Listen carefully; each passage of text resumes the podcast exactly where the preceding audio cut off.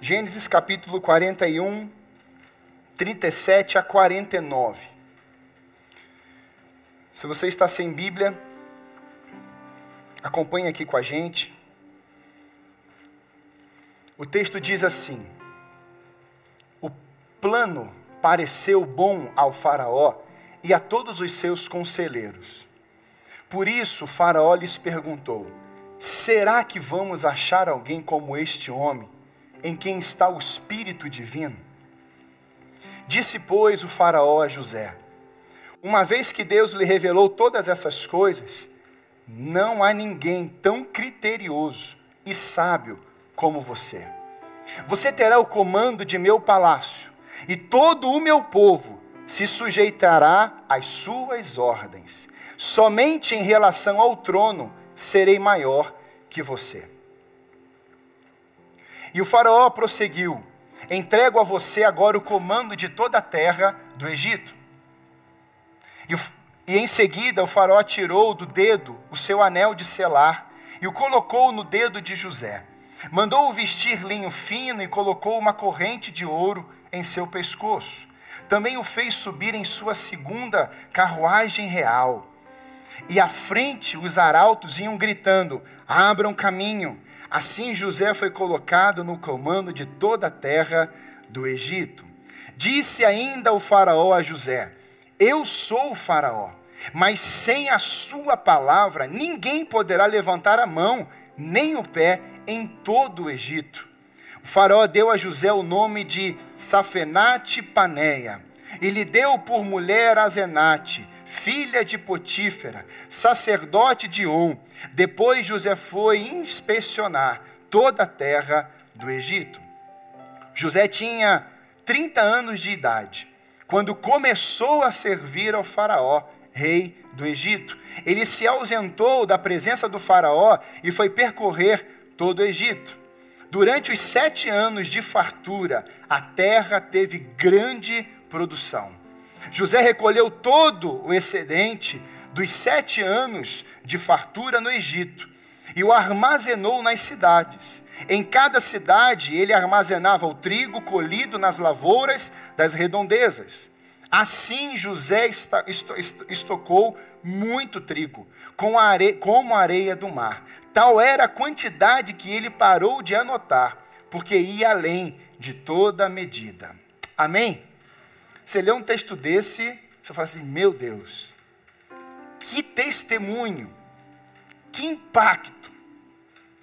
E eu, quando medito nesse texto, Deus sempre ministra no meu coração no nome, no novo nome de José. Eu vou falar um pouquinho sobre isso.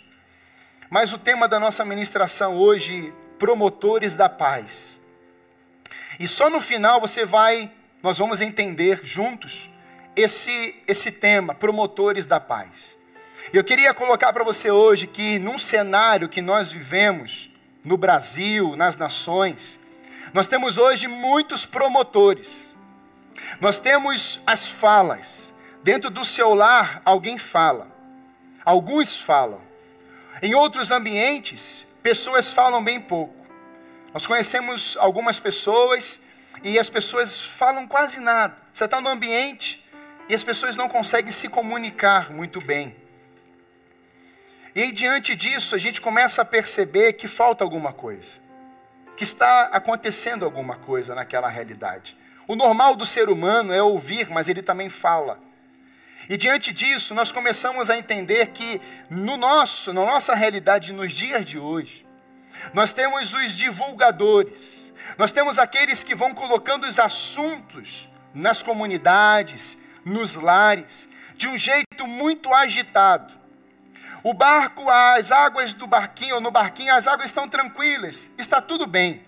Mas alguém dá uma palavra em um lado, grita, fala assim, olha, está acontecendo alguma coisa. Tem um agito aí chegando, traz uma notícia ruim. De repente, o agito começa a acontecer. Alguém trouxe alguma verbalização, você estava bem fisicamente, emocionalmente, você estava radiante.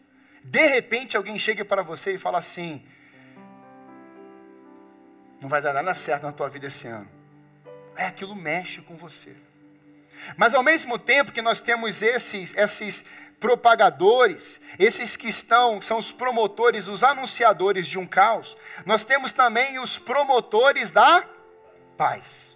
Quantos aqui são promotores da paz? Quantos aqui querem sair desse culto hoje sendo um promotor da paz? Eu quero dizer para você nessa noite que Deus te trouxe a esse lugar para transformar, inclusive, o teu coração, que vai transformar a tua língua. Porque do, da, nós falamos e o coração está cheio. Então é uma noite que nós queremos declarar sobre a tua vida que você vai ser um promotor da paz. Pastor, como isso pode acontecer? Pode acontecer porque o Espírito Divino está sobre você. Há um gomo do fruto do Espírito que se chama paz, outro mansidão, outro domínio próprio. Então, dentro do Espírito Santo, tem um espaço lá chamado paz. E Jesus é tão incrível que Jesus chega a uma casa, eu já preguei sobre isso, os discípulos dele estavam apavorados porque ele tinha morrido. Acabou. Eles vão matar a gente. Os romanos virão para cima da gente. E Jesus chega.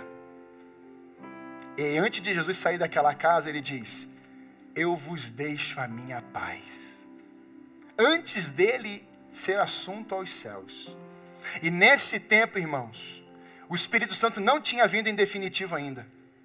E aí acontece o Pentecostes, o Espírito Santo desce ele vem definitivo. E agora a paz não é só falada do lado de fora, agora a paz está dentro de você. Quando os agitos externamente começarem a acontecer, Deus te colocou uma palavrinha, uma autoridade chamada paz. Não é, não significa que você nunca viverá em guerra mais. Não significa que você não vai sofrer mais nada. Não significa que você não vai ter mais nenhum agito, mas dentro do agito você consegue declarar a paz de Cristo eu quero sair daqui assim hoje, porque o ano está começando.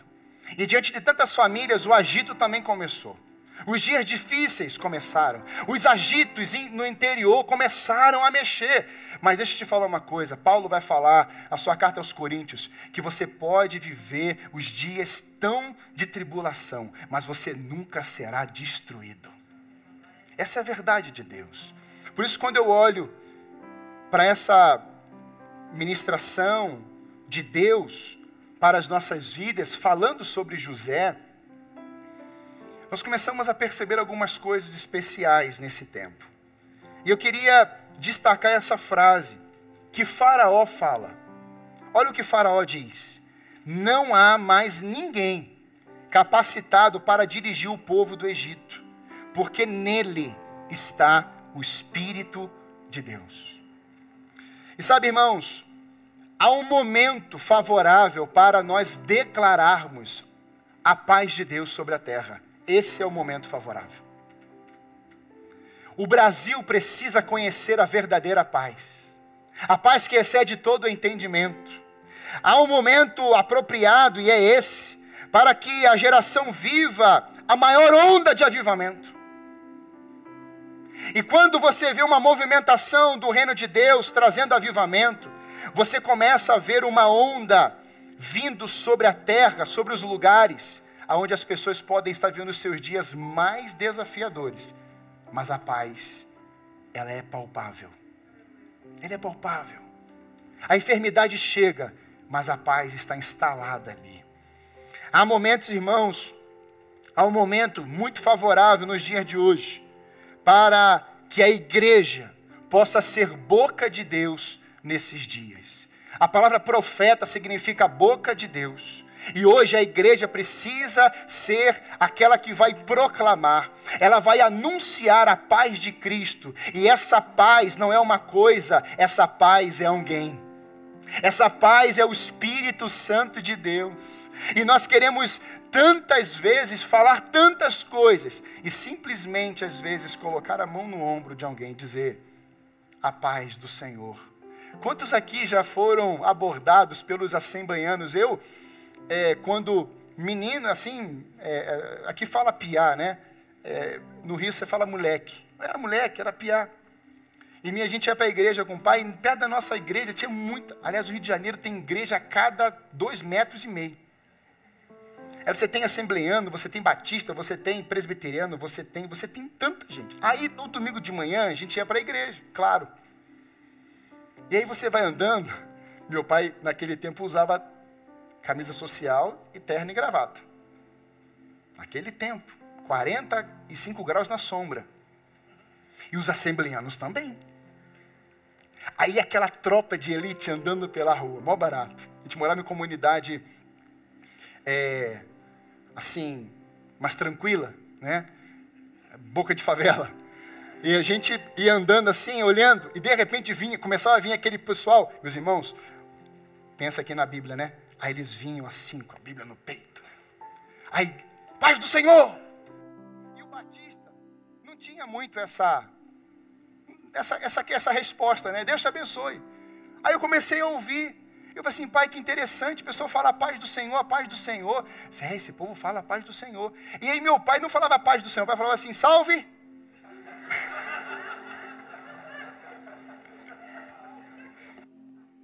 Aí eu entrei em crise. Tá, tá, tá, tá falhando? Eu uso sem fio, se tiver aí. Qualquer coisa eu uso sem fio. E eu falei assim, pai, eles falam paz do Senhor, o Senhor fala salve. Assim, meu filho, eu estou declarando aqueles que não são salvos. Eles serão salvos. Eu falei assim: gostei. Gostei disso aí, pai. Então você diz, a paz de Cristo é uma bênção. Você dizendo salve também é uma bênção. Temos as nossas verbalizações e está tudo bem, meus irmãos. Isso é bênção. O problema é você falar assim: ah lá, ó, tá indo lá um crente, tá indo lá um ladrão, tá indo lá. Esse é o problema. Então quando você olhar para alguém, lembra disso. Salve eu uma vez estava na viagem, lá andando, eu falei assim, amor, o cara vai responder. Está lá o cara capinando, o senhorzinho, o senhorzinho capinando. Lá no mato. Eu buzinava, ah! ele, ah! Eu abençoava a vida dele. Sabe por quê? Porque a paz está aqui, a paz não está lá. A paz está dentro de nós. Da onde você chega, o que, que chegou? A paz. Deixa eu contar uma historinha. O pessoal gosta de historinha, né? Fui fazer a viagem, vocês sabem que eu não posso ver um ponto. Pessoas paradas é um ponto de pregação para mim. E eu fui inventar, Cláudio, de andar de caiaque. E andei muito bem, obrigado. Caiaque, ó. Quiser me dar um caiaque de presente, eu, eu guardo lá em casa quando eu for para a praia. Não sei como é que eu vou levar, mas eu gosto de caiaque. E aí eu peguei e fiz lá um, um. Aluguei uma hora lá e fiz um rodízio. Levei a Débora, voltei. Levei a Duda, voltei. Levei a Laura e voltei. O que não voltou mais foi meu braço, nunca mais sou eu mesmo. Mas a gente foi uma benção. No dia seguinte eu quis andar de stand-up. E aí stand-up é um negócio diferente. Só que quando eu fui, é, eu olhei quem estava alugando, e eu vi dois rapazes lá. E eu vi que um rapaz, muito simpático, menino educado, falei assim, rapaz, tem que falar de Jesus para esse cara. E eu passava pela barraquinha, tem que falar de Jesus para esse cara, eu tenho que andar nesse negócio. Tem que falar de Jesus para esse cara, eu tenho que andar nesse negócio. E aí ele saiu da barraquinha e eu estava indo comprar um açaí. Quando eu cheguei na barraquinha do açaí, ele está lá. Eu falei assim, viu? Vou pagar o açaí para você. Vou te dar de presente. Pai, é como se estivesse dando um carro para ele de presente. Eu falei assim, ah, que isso? Você é? Eu, inclusive, eu quero até conversar com você. E aí a atendente, uma, uma moça muito simpática ali, e eu comecei a falar, falei assim, olha, você está bem com Jesus? Qual o seu nome? Meu nome é Leonardo. Você está bem com Jesus? É, eu, eu tô, tô bem. E aí a dona da barraquinha era Cris. Eu falei assim, seu nome é Cris, né? Está na placa lá do... Deus me revelou aqui. Aí eu, é, porque é Cris. Aí eu falei assim, olha, eu estou falando com ele, mas fica, fica, ouve aí, hein? Ela, tá bom. E aí eu estou falando com ele, falando com ele e tal, e a gente evangelizando, eu falei assim, rapaz, e ele falou assim, nossa, mas que legal isso e tal, e fechou ali o assunto. E eu falei assim, olha, eu, eu quero andar naquele negócio lá que você aluga, mas eu não quero andar assim muito tempo, porque eu tenho que aprender. Você me ensina uns cinco minutinhos, só subir ali. Ele falou assim, oh, vai lá, passa lá na barraca. Eu falei assim, glória a Deus. E aí cheguei lá. É, comprou açaí, levou, feliz da vida, e cheguei lá. Quando eu cheguei na barraquinha, ele falou assim, ó, você vai fazer assim, você vai entrar, você vai dobrar o joelho, você vai fazer assim e tal. Eu falei assim, aham, tô, entendendo. E você vai pressionar o corpo, assim, tô entendendo. E aí entrei na água e fui. E quase que eu não volto. Irmãos, pensa um desafio. Aquela aparecia jet ski, barquinho, e fazia onda, eu falei assim: vai na paz. Pensa na vontade que eu estava de mandar ele para tudo que é lugar, menos para o céu. E aí eu caio. E para levantar naquele negócio, irmãos, é só Jesus puxando a tua mão. Eu falei assim, meu Deus, onde eu fui me enfiar? Consegui subir e andei. E aí andei bem, sabe? Me senti Pedro. E fui, e fui, e fui, mas um negócio lindo e maravilhoso, não caí mais. Sabe por quê, irmãos? Eu estou contando isso para você. Porque às vezes você está em alguns ambientes, você faz amizades, só porque você pagou um açaí com uma pessoa. Você só perguntou o nome dessa pessoa. E sabe o que, que ficou ali naquele tempo? Uma experiência, uma conversa e a paz de Cristo instalada em um ambiente. São coisas simples. Não precisa fazer coisas, sabe, extravagantes, não. Você chegar em um ambiente e evangelizar aquela praia toda. Os, o corpo de bombeiros, salva-vidas. Meu Deus do céu. Você está preparado para morrer afogado lá? Ele falou assim: Eu salvei quatro pessoas em dez anos. Abriu o assunto. O cara começou a chorar na minha frente. Sabe por quê, querido? Não tem a ver com o pastor João tem a ver com aquele que mudou o meu coração, aquele que está aqui dentro. Então as falas, elas vão acontecendo por quê? Porque você não consegue guardar, eu falei isso pela manhã. Quando você tem encontro com Jesus, Ele é a fonte. Essa fonte está aqui dentro, você não quer guardar isso para você. Você quer procurar uma vasilha, uma botija para lançar nela, para lançar nele. Por isso que tem um casamento. Olha que benção. Você está cheio da fonte, você está cheio da alegria, está cheio da paz, está cheio do gozo, você está cheio do Espírito Santo. Então agora você fala assim: eu preciso procurar alguém para lançar sobre aquela pessoa, eu não quero guardar isso só para mim. Fonte, ela faz com que você queira compartilhar isso com outras pessoas. E é isso que o Espírito quer fazer nesses dias os propagadores da paz um ambiente de guerra, de um vale, um ambiente de tristeza. Você chega naquele lugar, eu faço isso e quero te ensinar. Quando você fizer uma viagem, entrar em um lugar novo, em um apartamento, uma casa alugada, qualquer lugar que você chegar, for ficar ali uns dias, vai. Se você tiver algumas pessoas, como eu estava com outras famílias, eu fui lá no banheiro. Ergui minhas mãos e falei assim: Eu estabeleço a paz de Cristo nesse lugar. Eu, em nome de Jesus, eu coloco agora o reino de Deus sobre esse lugar. O Senhor está estabelecido aqui. Se aqui tem um agente de transformação, e o que o Senhor quiser fazer em mim, usar nesse lugar, eu estou aqui à tua disposição. Não tivemos um problema, não tivemos uma confusão. Ainda evangelizei o, o, o rapaz que guarda lá, a, como é que é o nome, amor? Aquele rapaz que ficava lá, que mora lá, o caseiro. Ainda deixou eu guardar meu carro lá dentro amizades, relacionamentos. Divulgar o que Deus colocou dentro do teu coração é a paz. E sabe, quando eu olho para esse tempo aqui, na vida de José, eu percebo que ele não viveu dias fáceis. Muitos olham para o seu posto hoje de governador, mas não era governador dos 17 anos até agora os 30, José passou por tempos desafiadores, mas a paz estava dentro dele. Eu queria só colocar para você o que significa o nome dele quando o Faraó vai trocar. E Faraó faz toda, isso que eu li aqui para resumir, Faraó faz toda essa promoção. Faraó tira o anel de selo, e esse anel era colocado nos documentos reais, eram contratos reais. E agora é colocado no dedo de quem? De José. O linho, a roupa, agora é colocada em José. Nós temos toda uma mudança, toda uma mudança de roupa, autoridade, de dizer, olha, você é agora o líder desse povo todo. Só o trono é meu mas ninguém vai nem falar se você autorizar. As pessoas vão ter que te procurar, José. E nós olhamos para essa cena de Faraó dando esse testemunho, mas o que Faraó viu na vida de José é o segredo. O que Faraó viu, irmãos, na vida daquele menino que se tornou um homem, que passou por tantas injustiças, provações, Faraó viu que nele habitava um espírito diferente. Durante tantos outros, tantos momentos, outros espíritos vinham.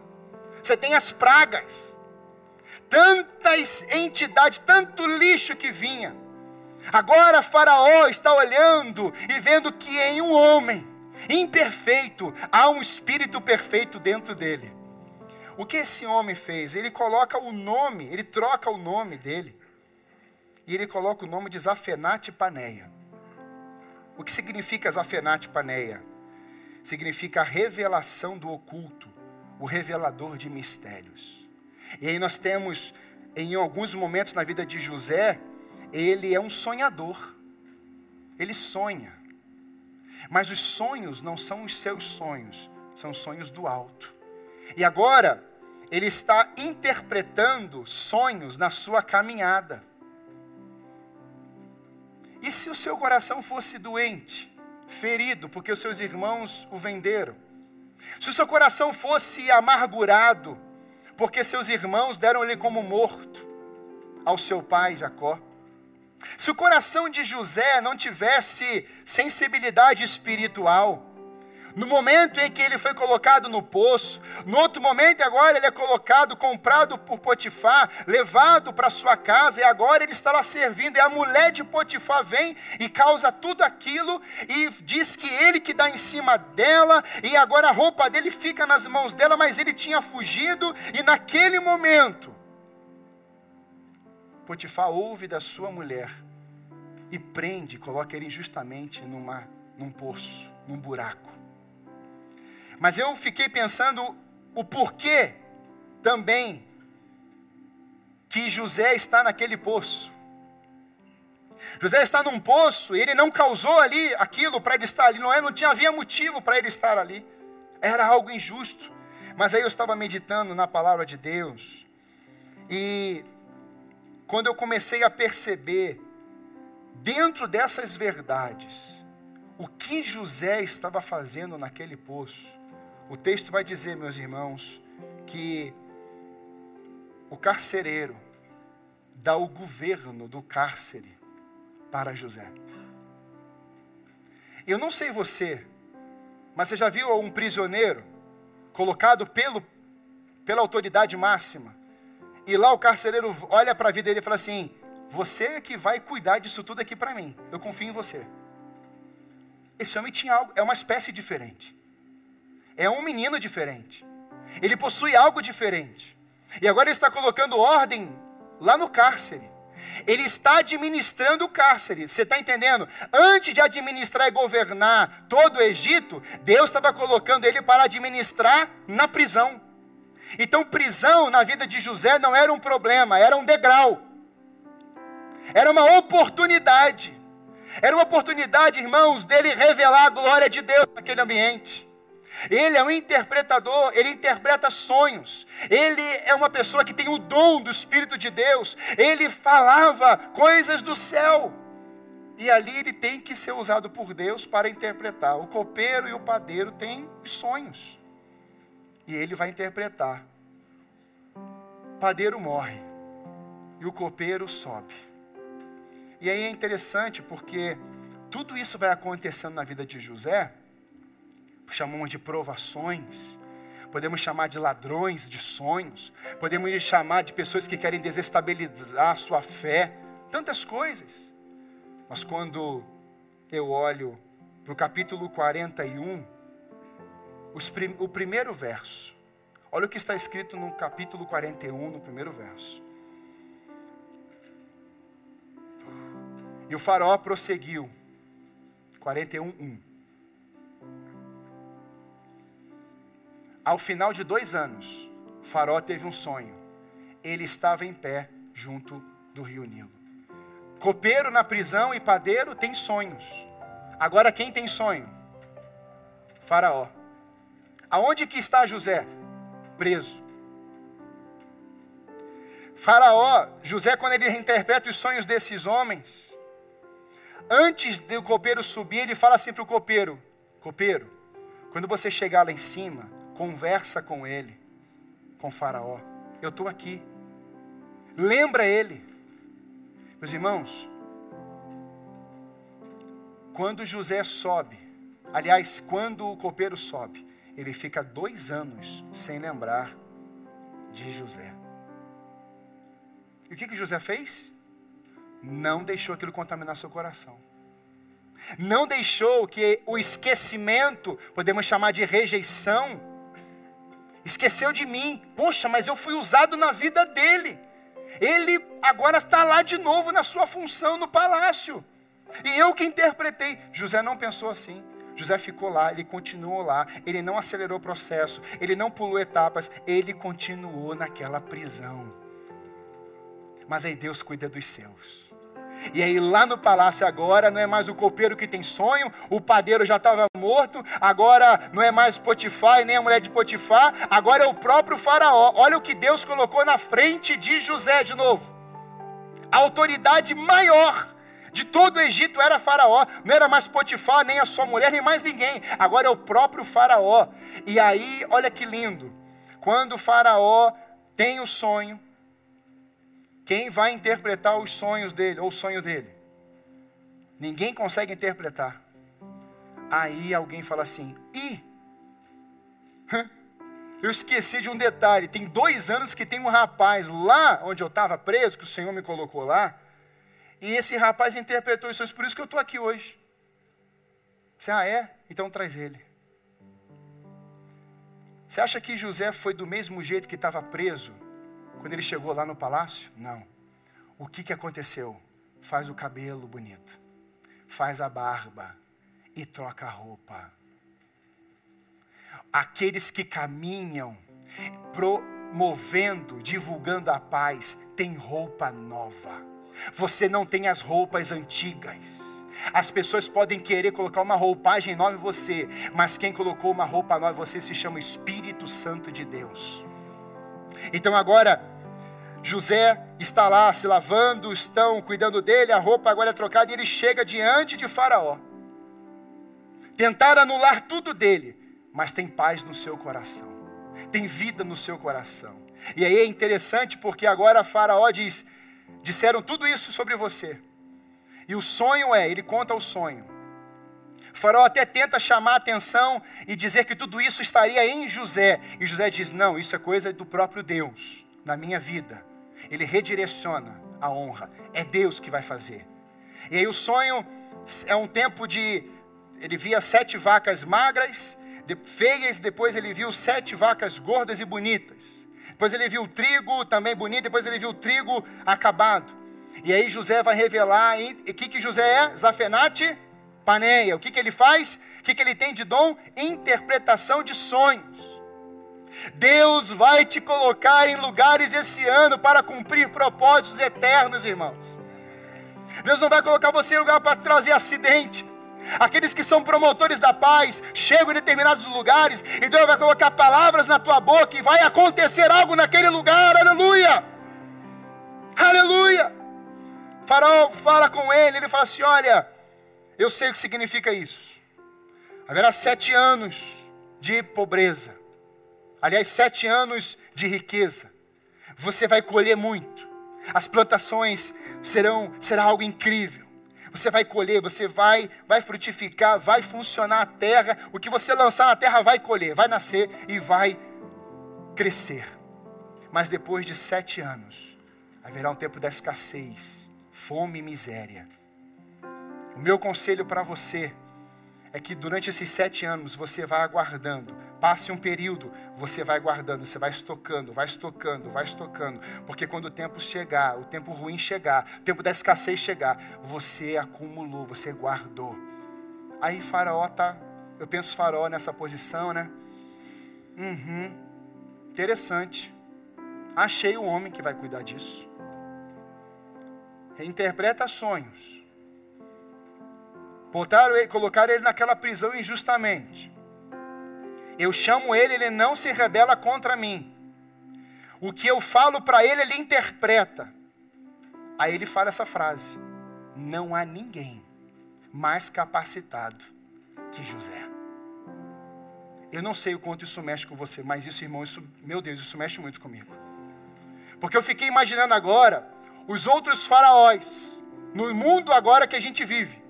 Ele olhando para a terra e lá para o Rio Grande do Sul, lá em 3 de maio, ele olha para Samuel e para o John e fala assim: não há ninguém mais capacitado que esse casal para cuidar dessas vidas.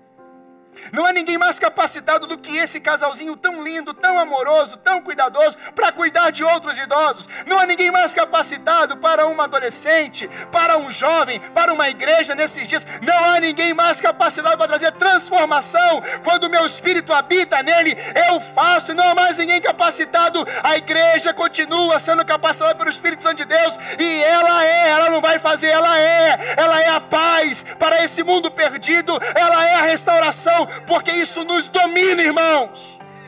Isso está dentro de nós. Não é o que eu faço, é quem eu sou. Sede santos porque eu sou santo.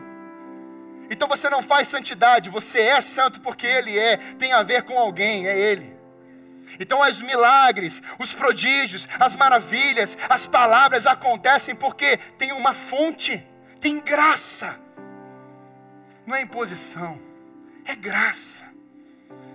E eu fico olhando para a vida desse homem, e eu vejo que Faraó é impressionante.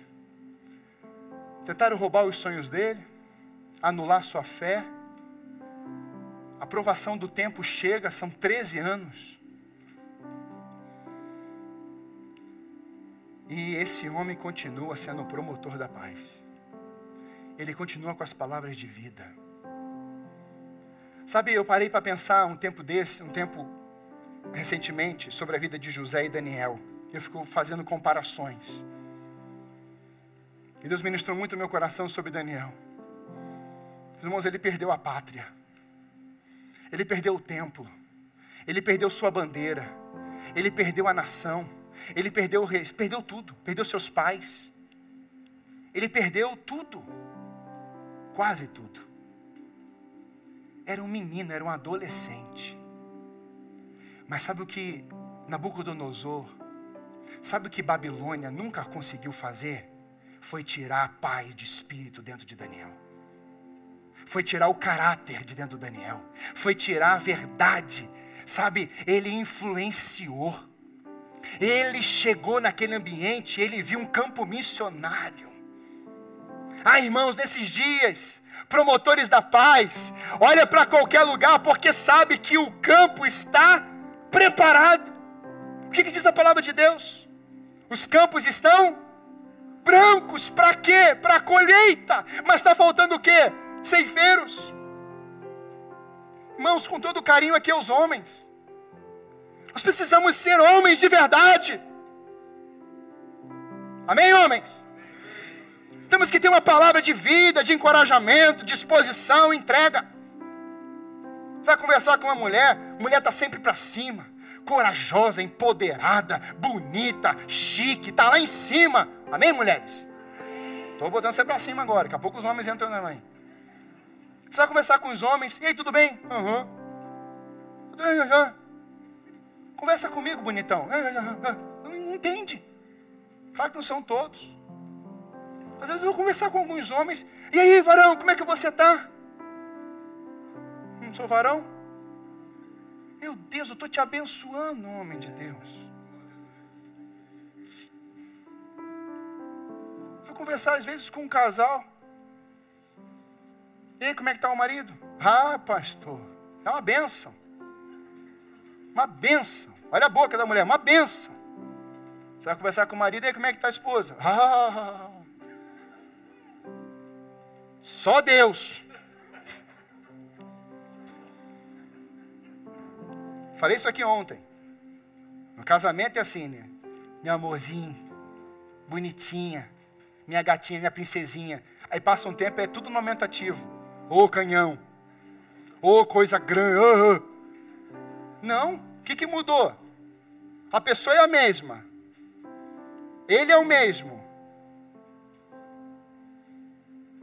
Mas a fonte nunca foi Cristo. A fonte sempre foi ela ou ele. Ele tinha que casar com ele. Tinha que casar com ele. Mas Deus está levantando homens de verdade nesse tempo. Diga amém, homens. Então, quando você vê um movimento, não espere a sua esposa pegar na sua mãozinha e falar assim: vem, amor. Não, você, você, homem, olhe os homens aqui nos meus olhos, com amor, né, Mike? Com amor, pelo amor de Deus, vamos arrastar essas mulheres, senão ela vai, elas vão nos arrastar. E você vai ter que prestar conta até disso a Jesus. Então, quando a gente olha para essa verdade, eu falo assim, irmãos, com muito carinho. Os irmãos entendem, né? Mas é por quê? Porque eu não fui sacerdote muitos anos. E eu tinha exemplo em casa, tive exemplo em casa.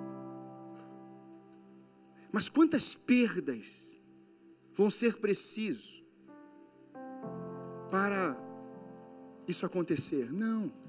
Fala assim: eu sou homem dessa casa. Eu sou a autoridade espiritual sobre esse lar. Eu sou a voz de Deus nesse lar aqui.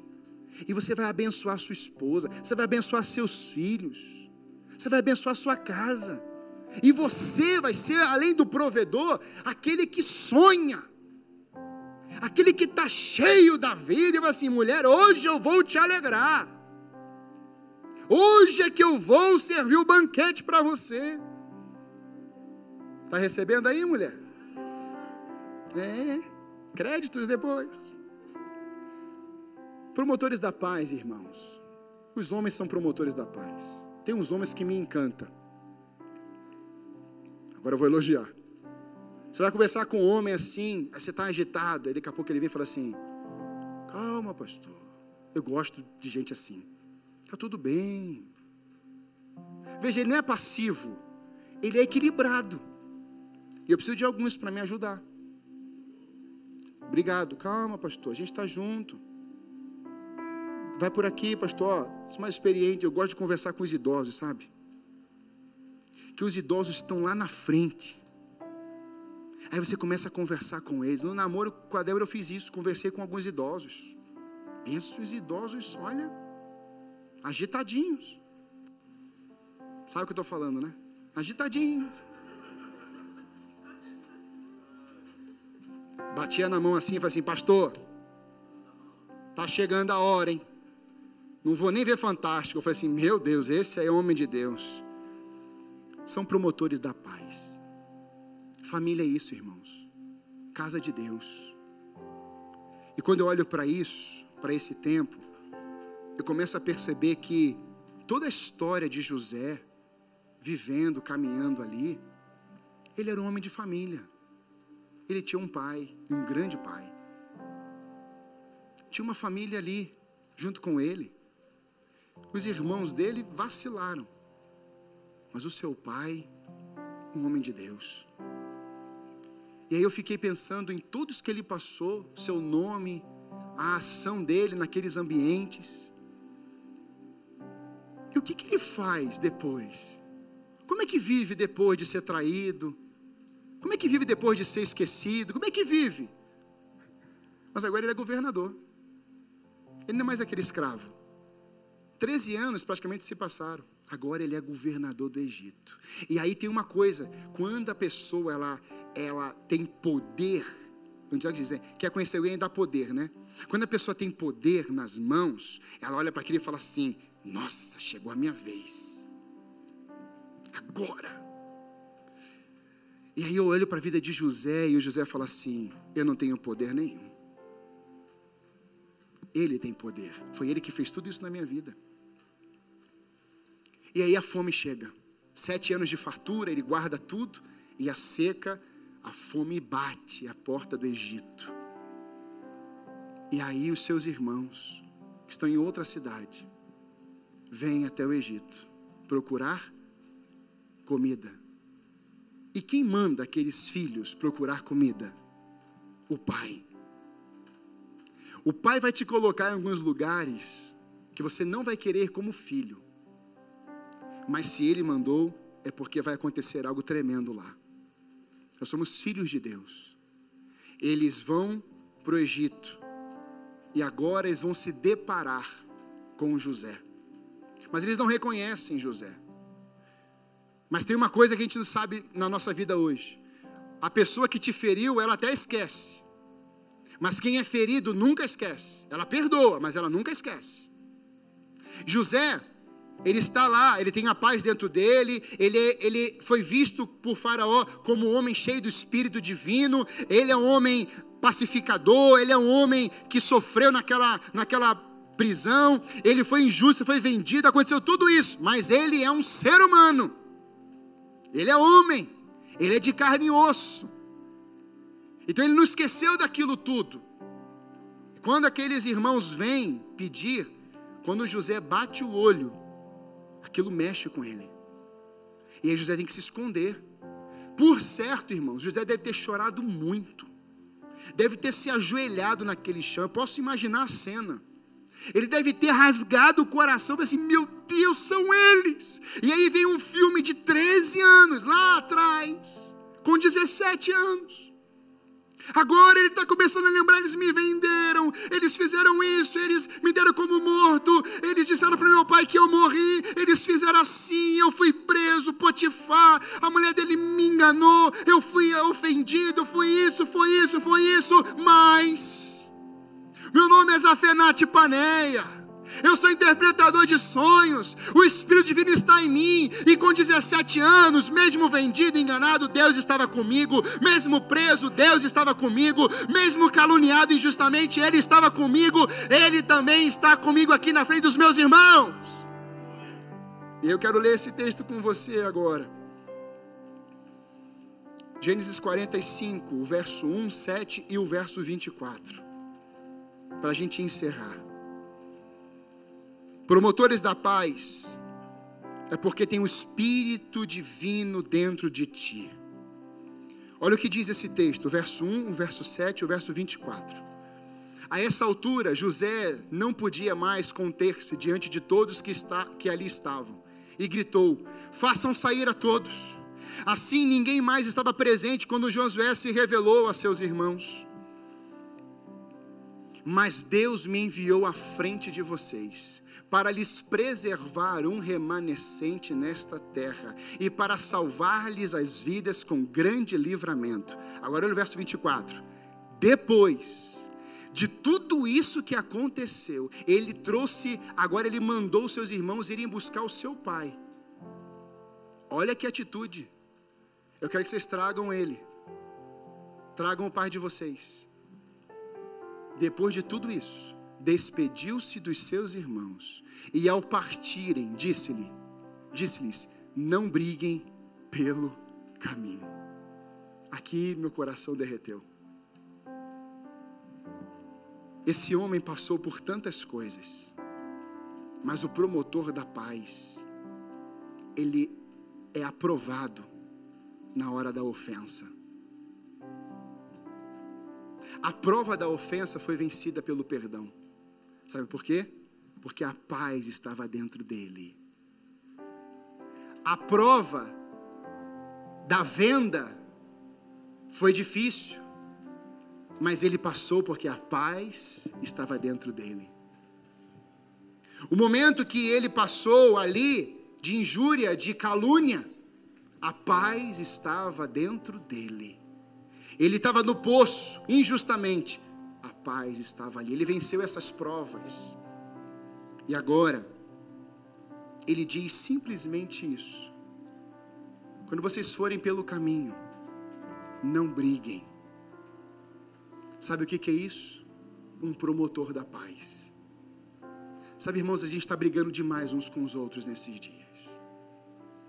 A gente está brigando entre famílias. A gente está brigando na rede social, pelo amor de Deus. Não brigue na rede social. Tenha um posicionamento se você quiser, é teu direito. Mas não brigue.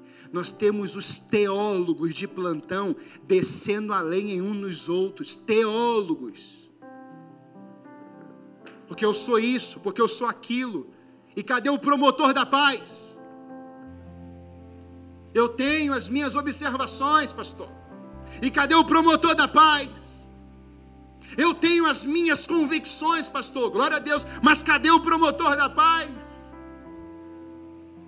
Pastor, eu sou macho, é, meu pai foi assim, mas cadê o promotor da paz? Eu sou autoridade, autoridade. Cadê o promotor da paz? Eu sou dono desse lugar, eu sou dono daquele lugar, eu sou isso, eu sou aquilo. Cadê o promotor da paz? Quanto mais elevado for a sua função, mais paz você terá que transmitir, porque aquele que muito foi colocado, muito será cobrado. O Senhor está lavando os pés dos discípulos. Ele está simplesmente dizendo: Eu sou a paz. Vocês vão pelo caminho, não briguem. Pedro, pelo amor de Deus, não corta mais a orelha de ninguém. Para com isso, Pedro. Sabe por quê? Não está aqui no texto, mas eu quero fazer a ponte com a cruz. Brigar pelo caminho não vai levar a nada. Tem pessoas que querem que a gente tome partido por uma situação, mas ela está totalmente equivocada, não dá. E aí fica chateado, fica brigado com a gente. Eu digo com a gente no todo, normal. Não, tem um posicionamento sim. E você que é orgulhoso, que está achando que tem que tomar partido, não, se humilhe. Se coloque diante de Deus, peça perdão. Porque essa pessoa pode estar falando algo que veio do coração de Deus para mudar a tua história. Eu olho para a vida de José nesse momento e eu falo, meu Deus, como é que ele conseguiu falar tudo isso agora? Não briguem pelo caminho. Tudo que vocês fizeram comigo. Mas não briguem pelo caminho, vocês são minha família. Ah, irmãos, a gente é uma família. Eu tenho uma, uma, uma boa notícia nós somos uma família muito grande. E vai, vai chegar muita gente que ainda não está aqui dentro. Esse lugar já ficou pequeno para nós. Mas tem um monte de gente que não sabe que é minha família que está lá fora. E sabe o que a gente tem que fazer? Ser promotor da paz. Chegar em determinados lugares e falar assim: olha, a paz de Cristo chegou nesse lugar. Mas você sabe que aqui está um inferno? Estava, agora o céu chegou, porque um súdito do rei foi enviado para esse lugar. Quem? Sou eu. Você está entendendo quem você é em Cristo? Você é súdito, súdita do rei. Você é um agente do reino de Deus nesse lugar. Então você promove a paz. No meio da guerra, a paz. No meio dos conflitos, a paz está instalada, igreja no meio das calúnias, das perseguições, das difamações, das tribulações, a paz tem que dominar, porque Ele nunca perdeu, Ele nunca perderá. Ele fala: vocês são mais que vencedores em Cristo, a verdadeira paz, aleluia. Encerro essa palavra, olhando para a vida de José, mas fazendo conexão com Cristo. Com quantos anos Jesus começou o seu ministério? Com 30 anos. Com quantos anos José foi governador? Com 30 anos. Quando você pensa que está acabando, Jesus fala assim: está só começando. Quando alguém escreveu assim: olha, acabou. Pastor Lucilene, há um X. Alguém botou um X nela assim. Jesus falou assim: tem X não. Tem mais tempo. Ela vai contar esse testemunho. Vai ativar a fé nos corações. Quem dá o ponto final é Ele. Quem coloca a vírgula é Ele. Ele é. Antes de fazer, Ele é. Tenha um, uma paixão, um amor pelo verdadeiro amor, porque Ele é amor, Ele não faz amor. Ele é amor. Ele é a vida. Ele é o caminho, Ele é a restauração, Ele venceu, irmãos. Por isso, nessa noite, agarre essa verdade, seja um promotor da paz, porque a paz está aí, e você pode dizer para vários: não brigue mais pelo caminho. Chegue hoje no seu lar e assim: olha, não tem mais briga aqui, tá bom, gente? A paz foi instalada. Se a briga chegar, você fala de novo: a paz está aqui de novo. Se você puder, fique em pé no seu lugar.